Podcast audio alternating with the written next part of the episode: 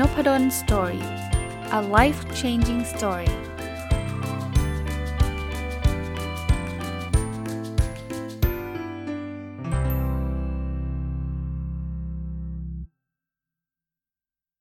สวัสดีครับ ยินดีต้อนรับเข้าสู่นพดล Story พอดแคสต์นะครับ วันนี้จะเอาหนังสือเล่มหนึ่งที่ชื่อว่าทิ้งไว้ให้เย็นนะครับ เขียนโดยคุณบอยวิสูตรแสงอรุณเลิศมารีวิวนะ ต้องบอกว่าเล่มนี้รัดคิวมากับทุกเล่มเลยนะครับ ผมเล่าที่มาที่ไปก่อนนะฮะแล้วก็เดี๋ยวจะรีวิวหนังสือให้ฟังนะครับ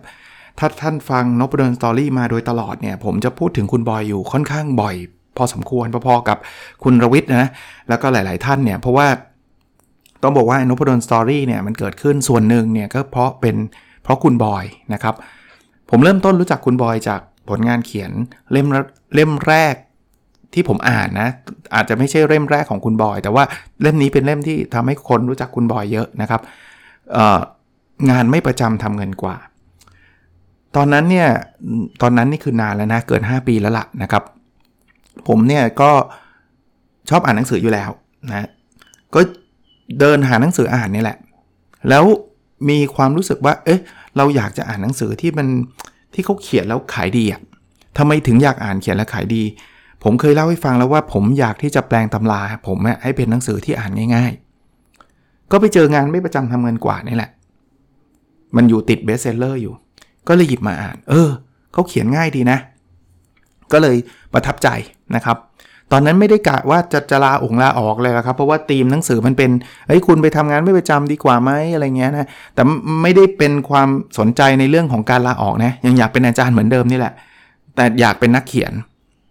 ราวนี้พออ่านหนังสือคุณบอยแล้วชอบใช่ไหมวันหนึ่งเนี่ยดูใน Facebook หรือดูในไหนสักที่หนึ่งนะจำไม่ได้แล้วล่ะ เจอว่า Stock Tomorrow ซึ่งเป็นสำนักพิมพ์ที่พิมพ์หนังสือคุณคุณบอยตอนนั้นเนี่ยนะครับ บอกว่ามันจะมีคอร์สเขียนไม่ประจำทำเงินกว่า รุ่นที่ 1 เลย ผมก็เอาเลย ไม่เคยเรียนคอร์สเขียนมาก่อนเลยในชีวิตนะ ก็เลยสมัครนะ สมัครไปยังงงๆอยู่เลยว่าเอ๊ะจะจะยังไงวะเนี่ย แต่ว่าเออก็เราอยากที่จะมีความฝันอยากที่จะเขียนหนังสือออกมาจากตำราให้เป็นพ็อกเก็ตบุ๊กอ่านง่ายๆ แล้วคนนี้เนี่ยคือคุณบอยวิสูตรเนี่ยเขาก็เขาก็เขียนได้ดีนะเขาก็เขียนได้ง่ายๆ ก็ไปเรียนจากเขาเลยดีไหมล่ะ เพราะว่าเขาก็เปิดคอร์สสอนนะก็เลยไปเรียน แล้วอันนี้ก็เป็นที่มาที่ไปอันอันแรกที่ทำให้ผมกลายเป็นนักเขียน กลายเป็นคนเขียนหนังสือมาตอนนี้เป็นเล่มที่ 14 แล้วเนี่ย เพราะว่าได้เรียนหลักสูตรนี้ แถมที่ผมรู้จักคุณรวิทย์หานุสาหะ คุณพิกทัศพาสหรือหลาย ๆ ท่านเลยนะ คุณเซ่ที่มาช่วยทำหนังสือให้ผมเนี่ย ก็ก็รุ่นเดียวกันนี่แหละครับ เขียนไม่ประจำทำเงินกว่าและอีกหลายคนแล้วอีกหลายท่านเลยนะคราวนี้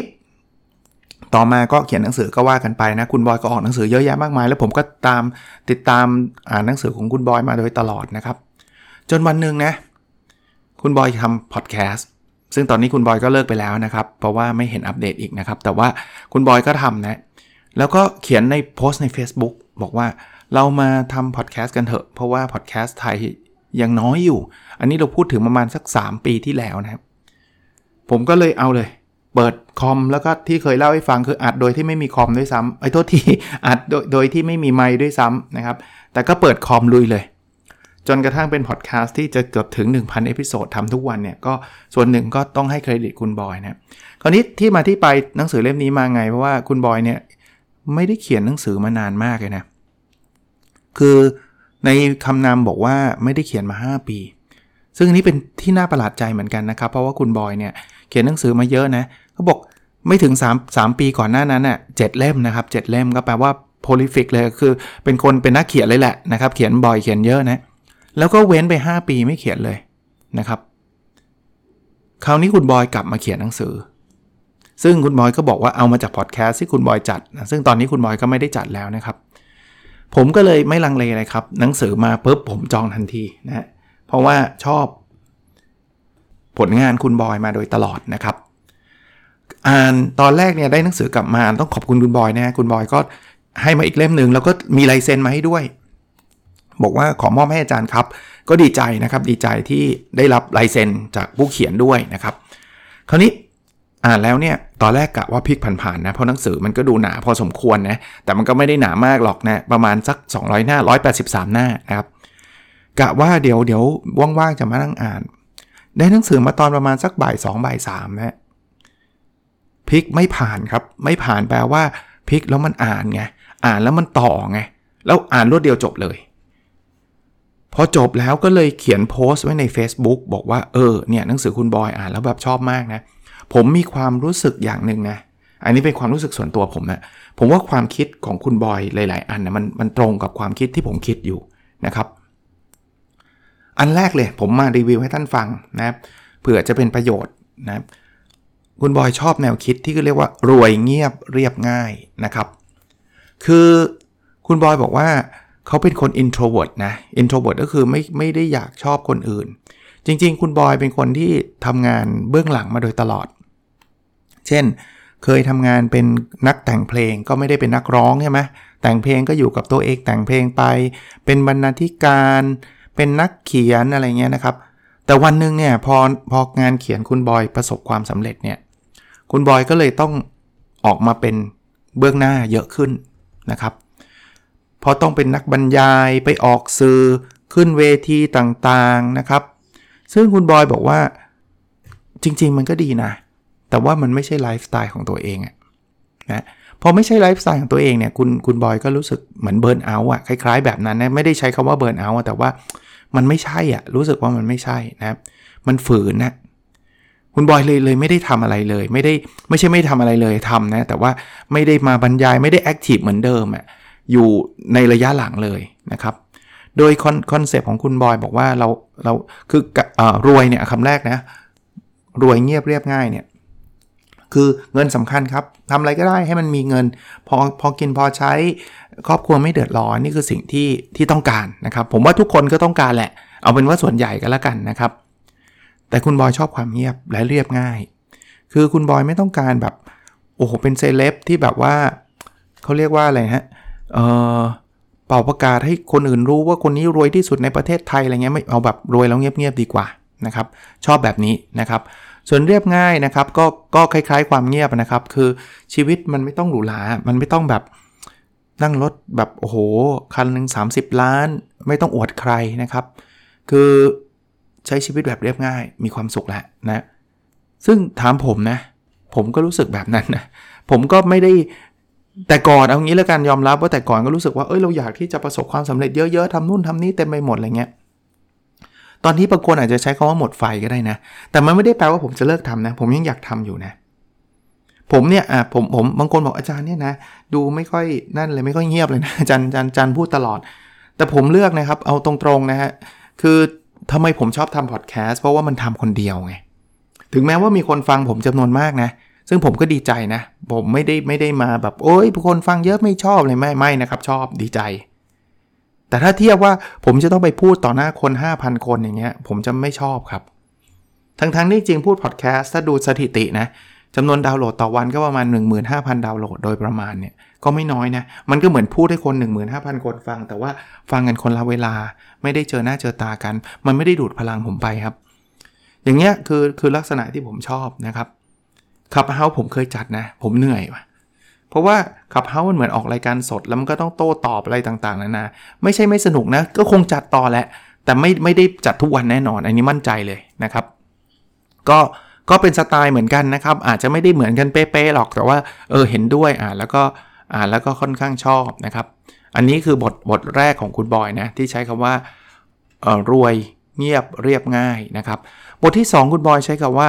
ความคาดหวังคือนักฆ่าความสุขนะครับ เอาสรุปสั้นๆ ง่าย ๆ ครับว่าเมื่อไรก็ตามเนี่ยที่เราหวังว่าจะต้องเป็นอย่างนั้น ต้องเป็นอย่างนี้ต้องเป็นอย่างงน้นให้ร้อยเปอร์เซ็นต์คือคุณบอยบอกว่าการตั้งเป้าหมายไม่ใช่สิ่งที่ไม่ดีนะ เป็นสิ่งที่ดี แต่ว่ามันมันมีความเข้าใจคลาดเคลื่อน อันแรกเนี่ยเขาบอกว่าเขียนเป้าหมายเสร็จ แล้วเราจะรอปฏิหารไม่ต้องลงมือทำอันนี้มันไม่จริงนะครับ เขียนเสร็จเป้าหมายเสร็จต้องทำ นะครับ อันที่ 2 คือต้องตั้งให้มันยากเวอร์วังอลังการนะครับเขาบอกว่าไม่จริง ถ้ามันยากมากๆเนี่ยเราจะไม่เชื่อในเป้าหมายนั้น แล้วเราก็จะไม่ทำแล้วเมื่อกี้ความคาดหวังค่าความสุขเนี่ยคือข้อที่3เนี่ยเขาบอกว่าทำตั้งเป้าหมายแล้วต้องกดดันตัวเองต้องเอาให้ได้บอกไม่จำเป็น ถ้าคุณไปกดดันตัวเองเมื่อไหร่เนี่ยนะเดี๋ยวคุณจะทุกข์ทันที ถามผมผมเห็นด้วยไหมผมเห็นด้วยนะ ทั้งๆทที่ผมเป็นคนบอกว่า ผมให้ตั้งอะไรที่ท้าทาย ให้ตั้งอะไรที่ OKR แต่ท่านสังเกตไหมผมไม่เคยบอกเลยนะว่าทำไม่ได้แปลว่าล้มเหลว ต้องทำให้ได้ต้องเอาให้ได้ ผมก็เป็นคนหนึ่งนะครับที่ผมตั้ง OKR แม้ก็ต้อง OKR ผมเองหลายข้อ ผมก็ยังทำไม่สำเร็จ แต่ผมเชื่อว่าตั้งดีกว่าไม่ตั้ง แต่ไม่ต้องไปบีตตัวเองครับ ไม่ต้องไปบีบตัวเองให้มันแบบฉันต้องทำให้สำเร็จเท่านั้นถ้าไม่สำเร็จเนี่ยฉันล้มเหลวอะไรอย่างเงี้ยนะครับ บทนี้ก็สื่อสื่อความหมายเป็นแบบนี้ บทที่ 3 ครับ ความสุขคือภายในความสบายคือภายนอกอ่าคือคุณบอยบอกว่าระหว่างความสุขกับความสบายเนี่ยความสุขมันเหมือนทางทางทางจิตใจเราอะนะในขณะที่ความสบายเนี่ยมันคือ คือเรื่องของอะไรอะแบบขับนั่งรถดีๆแอร์เย็นๆมันเรื่องของร่างกายแบบนั้นนะฮะ เขาบอกว่าคนทุกเนี่ยมันมีทุกหลายแบบ อันแรกคือทุกเพราะบางคนไม่ได้เป็นไปอย่างใจทำไมลูกไม่ทำอย่างนี้ทำไมภรรยาไม่ทำอย่างนี้ทำไมสามีไม่ทำอย่างนี้ ทุกแบบที่2เนี่ยคือทุกทนความเบื่อ คืออยู่นิ่งไม่ได้สังเกตว่าบางทีรอคนปุ๊บต้องเอามือถือมาถ่ายไม่รู้จะถ่ายดูอะไร แต่เราเราทนความเบื่อไม่ได้ ทุกแบบที่ 3 คือทุกแบบไม่ได้รับการยอมรับทำไมฉันโพสต์ไปแล้วทำไมไม่มีคนไลค์เลยวะ ทำไมไม่มีคนแชร์เลยวะก็บอกว่าทั้ง 3 ทุกเนี่ยมันมาจากสาเหตุเดียว เพราะว่าเราฝืนไม่ให้เป็นอย่างที่มันจะเป็นโอ้โหชอบคำนี้นะครับ อันนี้ก็ก็คือสิ่งที่คุณบอยเขียนมาในบทนี้นะครับ ซึ่งผมก็อีกแล้วนะเห็นด้วยนะครับ มาถึงบทถัดไปนะครับ บทถัดไปเป็นบทที่มีชื่อว่าหาเก่งเก็บอยู่รู้ลงทุน คือมันเป็นเรื่องการจัดการการเงินเนี่ยนะ ถามว่าทำไมคนถึงต้องจัดการการเงิน เพราะว่าถ้าไม่จัดการการเงินเนี่ยเรามีปัญหาเรื่องเงินเนี่ยเรามักจะแล้วกันนะครับ ไม่ค่อยมีความสุขหรอก เพราะว่าเงินมันให้ออปชันเรานะอย่างไรก็ตามเนี่ยมันมีมุมมองหลากหลายนะครับ มุมมองแรกเนี่ยคุณบอยบอกว่าเงินไม่สำคัญเลย แต่ในวงเล็บว่าเราต้องมีเงินก่อน แล้วจึงค่อยบอกว่าเงินไม่สำคัญ คือคนที่มีเงินแบบวอร์เรนบัฟเฟตอาจจะบอกเงินไม่สำคัญได้ เพราะเขามีเงินแบบ เป็นหลายหลายหมื่นล้านดอลลาร์อย่างเงี้ยแต่ถ้าคนยังไม่มีเงินในเงินสำคัญอยู่แล้วนะมุมมองที่ 2 คือเงินไม่ใช่พระเจ้า แต่เงินทำให้เรามีทางเลือกที่เมื่อกี้พูดนะเงินมันช่วยทำให้เราเลือกทำอันนู้นอันนี้ได้ ใช่ครับเงินไม่ใช่ทุกสิ่งทุกอย่างนะครับเงินทำไม่ได้ทุกอย่างทำให้คนรักเราไม่ได้ แต่เงินทำให้ชีวิตไม่กดดัน อันที่ 3 คือ เงินไม่ได้ทำให้เรามีความสุข แต่เงินทำให้เราสบายเพราะมีทางเลือกอ่าอันนี้ก็ชัดเจนนะครับ คราวนี้วิธีการจัดการการเงินอันแรกก็ตรงไปตรงมาครับ คือเก็บเงินให้อยู่นะครับทำยังไงให้เราไม่ใช้เกินกว่ารายได้ที่เรามีนะครับ มีวิธีการอย่างนี้ครับ คือเทียบรายจ่ายให้เป็นเปอร์เซ็นต์ของรายได้ เช่นเราอาจจะบอกว่าเรามีเงิน 20,000นะ ถ้าเกิดเราไปกินอาหาร 1,000เนี่ย เราต้องกินอาหารมื้อเนี่ยห้ของรายได้เลยเยอะมากนะ กินข้าว 1 มื้อคือ 5%ของรายได้เนี่ย กินได้แค่ 20 มื้อก็หมดละ ใช่ไหมอันที่ 2 อย่าเพิ่งขยับมาตรฐานชีวิตเร็วจนเกินไปบางคนบอกเงินเดือนขึ้น 10%ไปซื้อรถใหม่เลยเงี้ยอันนี้คุณขยับเร็วไป อันที่ 3 จะมากจะน้อยนะขอให้ฝึกนิสัยอดออมนะครับต้องรู้จักอดออมจะมากจะน้อยอดออมเถอะหรือหรือเอาเอาง่ายๆ คือสัก 5-10%ของรายได้ที่เรามี ถ้ากลัวอดออมไม่ได้นะ ให้เราตัดอัตโนมัติ ผมก็ทำแบบนี้นะครับ แล้วแล้วมันจะไม่ต้องลืมไม่ต้องอะไรนะฮะอ่า คราวนี้พอเราออมเงินแล้วอันถัดไปคือหาเงินเก่งนะครับ หาเงินเก่งก็คือการสร้างรายได้ให้มันเป็นเงินเข้ามานะครับนะถ้าเราถ้าเราเอาแต่ออมอย่างเดียวเนี่ยแต่ไม่หาเนี่ยมันออมได้ไม่เท่าไหร่แล้วครับ เราเราจะประสบความสำเร็จลำบากนะครับ คราวนี้วิธีการหาเงินเนี่ยคืออย่างแรกเราต้องมั่นใจในตัวเองว่าเราทำได้นะครับ คือถ้าบอกอันนั้นก็ไม่ได้นี่ก็ไม่ได้เราก็จะหาเงินเข้ามาไม่ได้นะครับ อันที่ 2 คือเราต้องเรียนรู้ครับ เราต้องคือคือถ้าเกิดเราจะอยากหาเงินได้เยอะๆเนี่ยแล้วเราไม่เรียนรู้อะไรเพิ่มเติมเลย ฉันจะเอาความรู้ปัจจุบันเนี่ยหาเงินตลอดการผมว่าลำบากนะลำบากนะคุณบอยเขาก็เปลี่ยนอาชีพมาเยอะนะเป็นนักแต่งเพลง พอแต่งไม่ได้ก็จะถามตัวเองว่าความสามารถของตัวเราเนี่ยทำอะไรได้อีก ก็ไปเป็นครีเอทีฟรายการวิทยุทำไปทำมาแล้วก็ถามตัวเองอีกว่าทำอะไรได้อีกก็เป็นบรรณาธิการ แล้วเสร็จแล้วก็ทำอะไรได้อีกก็กลายเป็นนักเขียนนักพูดอะไรเงี้ยอันสุดท้ายนะครับ หาเงินเก่งเก็บเงินได้ ก็ต้องรู้จักเอาเงินไปลงทุน เพราะว่าถ้าเกิดไม่เอาเงินไปลงทุนเนี่ยคุณต้องเอาแรงไปแลกกับเงินตลอดเวลา เอาเงินไปลงทุน แต่คุณต้องเรียนรู้นะไม่ว่าจะเป็นหุ้น ไม่ว่าจะเป็นอสังหาไม่ว่าจะเป็นอะไรเนี่ยหรือเขาบอกว่าง่ายที่สุดเริ่มต้นจากกองทุนรวมก่อนก็ได้นะครับเพราะมันช่วยหักภาษีด้วย แต่ต้องเรียนรู้อีกเหมือนกันนะครับ ต่อให้เป็นกองทุนก็เหอะ นะครับทำแบบนี้นะครับ แล้วเราจะประสบความสำเร็จในการเงินนะคุณบอยสรุปอันสุดท้ายว่าสิ่งที่คุณบอยทำนะคือใช้ชีวิตเรียบง่าย ไม่จำเป็นต้องหรูหราฟู่ฟ้า แต่ไม่เขียมจนเกินไปเขียมแปลว่าตรณีทีเหนียวจนเกินไป อันที่ 2 คือ พยายามหารายได้เกินหนึ่งทาง อันนี้คือที่เราคุยกันเรื่อง Weekend Entrepreneur เนี่ยก็จะตอบข้อนี้นะ ข้อที่ 3 การลงทุนไม่ใช่ทางเลือกนะ แต่คือสิ่งที่จำเป็นเราต้อง ต้องลงทุนนะครับนะเพราะนั้นเนี่ยก็ต้องรู้นะครับว่าต้องลงทุนอะไรยังไงนะครับ วิธีการลงทุนก็แยกย่อยไปว่าใช้เงินเท่าไหร่ ลงทุนวันนี้นิดหน่อยก็ยังดีนะครับ แล้วก็มันเช็คว่าไปได้ถึงไหนแล้วนะอันนี้คือบทที่ 4 นะครับ บทที่ 5 ชื่อบทว่าเท่ากันแต่ไม่เหมือนกันนะครับ บทนี้เป็นเรื่องความสัมพันธ์ระหว่างผู้ชายกับผู้หญิงนะครับ ให้ ผู้ชายคือมาจากหนังสือนะฮะหนังสือหลายเล่มเลยนะครับ ในหนังสือเล่มนี้คุณบอยพูดหนังสือหลายเล่ม อันนี้คุณบอยพูดถึง Men from Mars Women from Venus ซึ่งเป็นหนังสือดังแบบดังมานานแล้วอะนะผมก็ยังไม่เคยอ่านนะสารภาพนะครับ แต่คุณบอยบอกว่าอ่านแล้วมันแบบได้ได้คิดเลย แล้วก็มีหนังสือ The Law of Success หนังสืออะไรต่างๆนะครับ ซึ่งคุณบอยก็ก็บอกว่าผู้ชายเนี่ยจะมีความรู้สึกว่า ตัวเองเป็นฮีโร่ตัวเองเป็นอัศวิน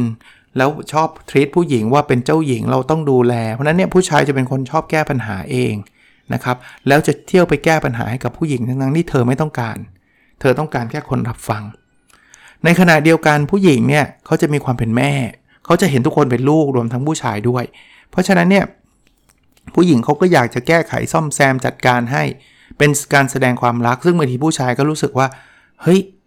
จากอัศวินเนี่ยถูกมองเป็นลูกก็จะเสียความมั่นใจบางทีก็หงุดหงิดโกรธเคืองกันอะไรเงี้ยก็ต้องทำความเข้าใจระหว่างผู้ชายกับผู้หญิงนะครับ อันนี้ก็เป็นบทที่สอนเรื่องการใช้ชีวิตคู่นะหรือหรือเรื่องของความเข้าใจระหว่างเพศได้ได้ดีเลยแหละบทที่ 6 ครับ คนเราตัดสินด้วยความรู้สึกนะในบทนี้นะครับ จริงๆแล้วเขาก็พูดถึงหลักการในการ influence นะในการทำให้คน เชื่อเราทำให้คนได้รับอิทธิพลทำในสิ่งที่เราอยากทำเขาเรียกอะไรทำในสิ่งที่เราต้องการได้ยังไงอะไรอย่างเงี้ยนะรวมทั้งเทคนิคการเล่าเรื่องนะครับ ก็ต้องลองไปอ่านเองนะ อันนี้มันมีรายละเอียดค่อนข้างเยอะ แต่ว่าผมก็ผมก็ชอบนะครับอะผมผมยกตัวอย่างเร็วๆนะเขาบอกว่าเรื่องเล่าที่ดีเนี่ยในหนังสือเล่มนี้เขียนไว้นะครับ บอกว่ามันมี 3 ลักษณะนะครับ3ลักษณะ ลักษณะแรกก็คือต้องสมเหตุสมผลไม่ over เกินนะครับ อันนี้มาจากอริสโตเติลนะครับ นักปรัชญากรีกโบราณนะอันที่ 2 คือจะต้องมีความน่าเชื่อถือมีเครดิตนะครับคือสมมุติว่าคุณหมอเนี่ยมาเล่าเรื่องสุขภาพเนี่ยคนจะเชื่อมากกว่าใครก็ไม่รู้ใช่ไหมอันที่3เนี่ยมี emotional นะมีอารมณ์ความรู้สึกนะครับนะส่วนเรื่องของ influence เนี่ยทำยังไงให้คนแบบซื้อสินค้า ใช้บริการของเราเขาบอกว่าอย่างแรกต้องทำให้น่าเชื่อถือ สินค้าคุณภาพสินค้าเกี่ยวกับสุขภาพก็ต้องมีตรารับรองที่น่าเชื่อถือ อันที่ 2 คือใครๆก็ใช้กันนะที่เราเห็น testimonial อะลูกค้าบอกใช้แล้ว work ใช้แล้วดีเราเห็นว่าเขาใช้กันทั้งนั้น อันที่ 3 นี่ใช้กันบ่อยเลย เวลาจำกัดจำนวนจำกัด สั่งวันนี้เท่านั้น 12 12 ลดราคา มีจำนวนแค่ร้อยชิ้นแรก โอ้โห คนซื้อกันเต็มเลยนะครับ อันนี้ก็เป็นเรื่องของ Influence นะ หรือการทำ personal branding นะครับ personal branding คือแบรนด์ส่วนบุคคลเนี่ย คุณบอยบอกว่าก็ต้องเล่าเรื่องตัวเองนะ ซึ่งคุณบอยใช้ตัวย่อว่า story store s คือ situation มีเหตุการณ์บางอย่างเกิดขึ้น t คือ turning point เหตุการณ์นั้นทำให้เกิดจุดหักเห o คือ obstacle มีอุปสรรคเข้ามาขวาง r คือ realize เราต้องต่อสู้ อุปสรรคเพื่อให้ตระหนักบางอย่าง แล้ว y คือ your life lesson บทเรียนที่เราได้จากเรื่องนี้คืออะไร มาถึงบทที่ 7 นะ บทที่ 7 นี้ผมชอบมากคืออ่านหนังสือคือการลงทุนที่คุ้มค่านะครับ คุณบอยเล่าเรื่องราวให้ฟังว่าการอ่านหนังสือของคุณบอยเป็นยังไง แต่ก่อนอ่าน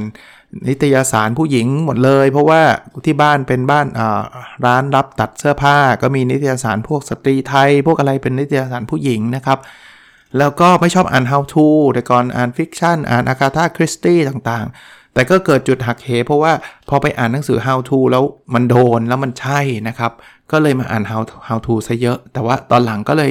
มาอ่านหนังสือที่ทั้งนิยายก็อ่าน how to ก็อ่านนะ คุณบอยเป็นนักอ่านอีกอีกอีกท่านหนึ่งนะ ที่ผมนับถือนะ ท่านอ่านได้เยอะทีเดียวนะครับ แล้วผมแม้กระทั่งเคยไปเรียนคอร์สอันนี้เลยนะฮะ คือมันใน SkillLane มีโฆษณาให้ด้วยนะครับ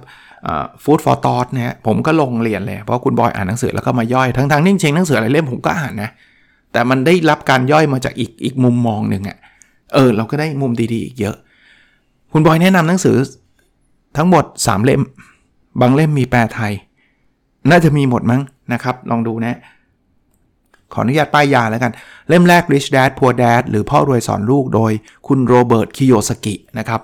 ก็เล่มดังมากนะครับ วิธีการจัดการการเงินการสร้าง passive income ต่างๆ อันนี้ผมอ่านแล้วนะครับ เล่มที่ 2 Secrets of Millionaire Mind ของ T Half Acre ถอดรหัสลับสมองเงินล้านนะครับ เล่มนี้เขาพูดถึงว่าการที่เราไม่รวยเพราะเรามีความเชื่อผิดๆเกี่ยวกับเงิน เป็นเป็นบูปินที่ผิดฝังหัวเราไว้ เช่น คนรวยมันเป็นคนไม่ดี พอเราคิดแบบนั้นเราก็จะไม่รวยหรอกเพราะว่าเราจะไม่ไม่มีทางเป็นในในสิ่งที่เราไม่อยากในสิ่งที่เราเกลียดอะเราเราบอกคนรวยน่าเกลียดอะแล้วเราจะรวยได้ยังไงจริงไหมนะครับ เล่มที่ 3 คือ Your Money or Your Life หรือเงิน หรือชีวิต โดยโจโดมิงเกสและวิกกี้โรบินคุณคุณเล่ม 3 1 2 ชวนชัวร์มากว่าอ่านแล้ว แต่คุณคุณเล่ม 3 ว่าอ่านแล้วเหมือนกัน อันนี้ไม่แน่ใจนะครับ เดี๋ยวต้องกลับไปดูนะฮะก็หรือไม่ถ้าไม่อ่านก็ก็ฟังไอ้ฟู้ดฟอร์ตอของคุณบอยนะมาถึงบทสุดท้ายนะครับ เวลาคือชีวิตชีวิตคือเวลา บทนี้เป็นอีกบทหนึ่งที่ผมอินมากนะครับ คือ คุณบอยพูดถึงบอกว่า เวลามันผ่านไปเรื่อยๆอะ่ะแล้วความสุขในชีวิตของเราเนี่ย มันก็คือความสุขในระหว่างช่วงเวลา ข้อคิดอันแรกที่คุณบอยเขียนนะเขาบอกว่าเรื่องบางเรื่องมีความหมายในช่วงเวลาหนึ่งเท่านั้น อันนี้ชอบมากครับนะคือคุณบอยเล่าให้ฟังว่าตอนเด็กๆ อยากได้กีตาร์ไฟฟ้ามากครับ แต่มันแพงมากไงก็ไม่ก็ไม่ได้ซื้อนะครับ เอื้อมไม่ถึงนะครับ แต่ตอนเนี้ย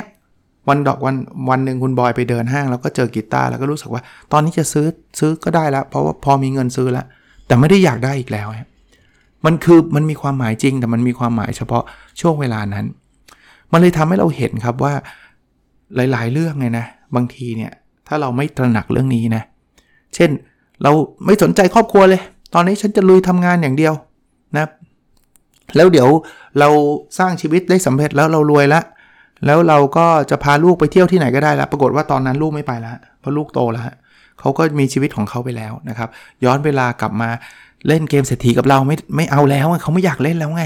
นะย้อนกลับมาจะให้พ่ออ่านหนังสือให้ให้ฟังก็ไม่ได้อ่านแล้ว ผมเขียนไว้ใน Facebook เรื่องนี้บ่อยๆ ด้วยนะครับ แต่ผมเข้าใจนะ เดี๋ยวคนฟังแล้วบอกก็อาจารย์ผมติดหนี้อะผมก็ต้องทำอันนั้นนะ่ะมันไม่มีทางเลือกไงผมเข้าใจไงแต่หลายคนที่ผมเห็นเนี่ย เขาไม่ได้มีปัญหาในการเงินนะ เพียงแต่เขาอาจจะลืมไปในเรื่องนี้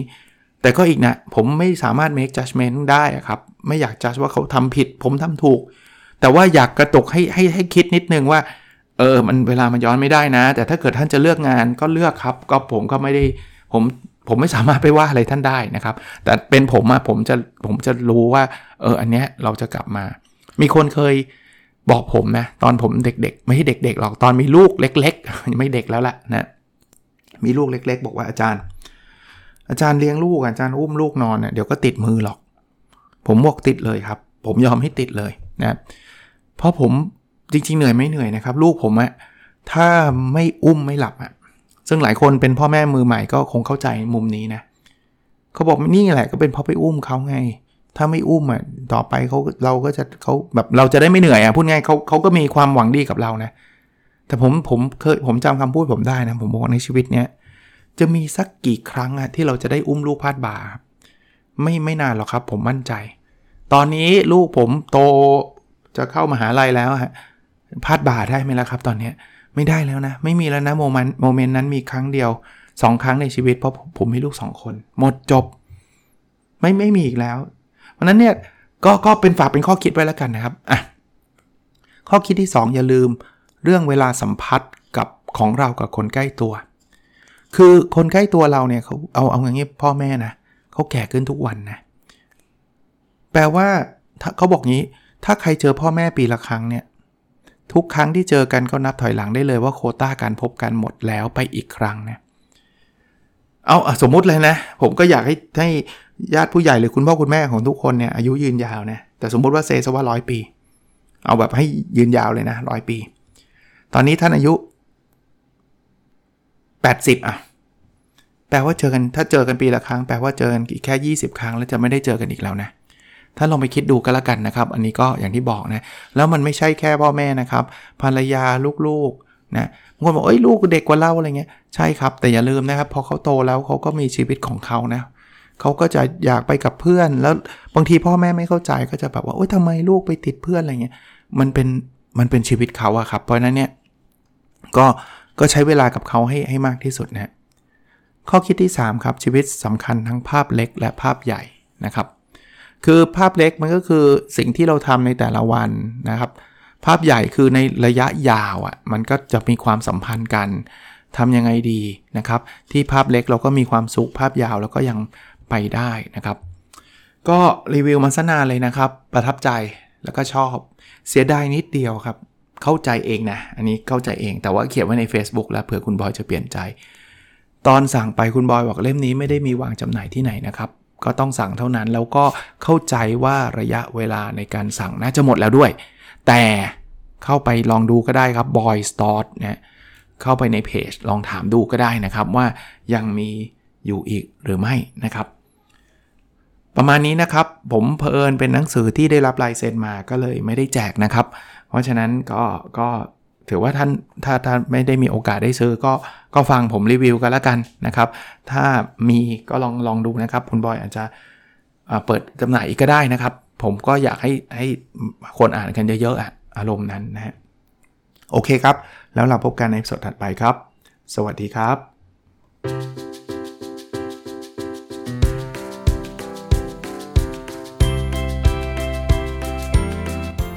n o p a d o n Story a life changing story